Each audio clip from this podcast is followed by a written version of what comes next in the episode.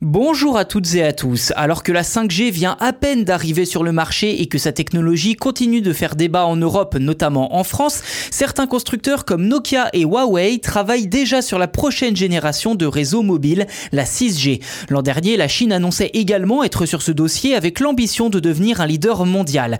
Alors où en est-on dans le monde? Quelles seront les performances offertes par la 6G Arrivera-t-elle chez nous d'ici la fin de la décennie? Eh bien toutes les réponses dans cet épisode. Quelques mois seulement après l'arrivée controversée de la 5G, voilà que la génération de réseaux mobiles suivante est déjà au cœur des discussions, surtout chez les industriels. En effet, Nokia et Huawei se verraient bien lancer les premières infrastructures 6G d'ici 2030, quand le coréen Samsung a quant à lui ouvert une toute nouvelle division de recherche dédiée. Aux États-Unis, Apple cherche pour sa part des ingénieurs spécialistes du domaine pour concevoir de nouveaux systèmes de communication sans fil, ainsi que pour préparer le passage à la 6G. Plus près de chez nous, l'Union européenne préparerait déjà le terrain puisqu'elle aurait chargé Nokia et Ericsson de développer la technologie 6G en envisageant un lancement là aussi pour 2030. D'après les premières estimations des deux équipementiers, le débit pourrait grimper jusqu'à 1 teraoctet par seconde, ce qui est tout bonnement colossal. C'est en effet 8000 fois la vitesse de transfert maximale offerte actuellement par la 5G.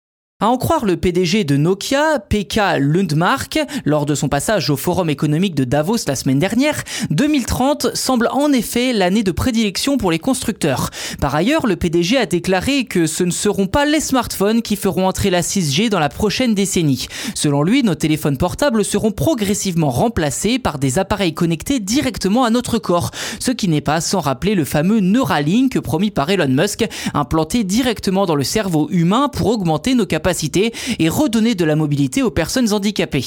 Comme je vous le disais, la Chine a déjà pris une longueur d'avance dans la course à la 6G et si ce sujet vous intéresse, nous avions déjà consacré un épisode l'an dernier à ce sujet, mais depuis la première puissance économique mondiale a accéléré le pas en lançant le premier satellite 6G en orbite afin de permettre à l'Université des sciences et de l'électronique de Chine d'étudier le comportement de la technologie 6G dans l'espace.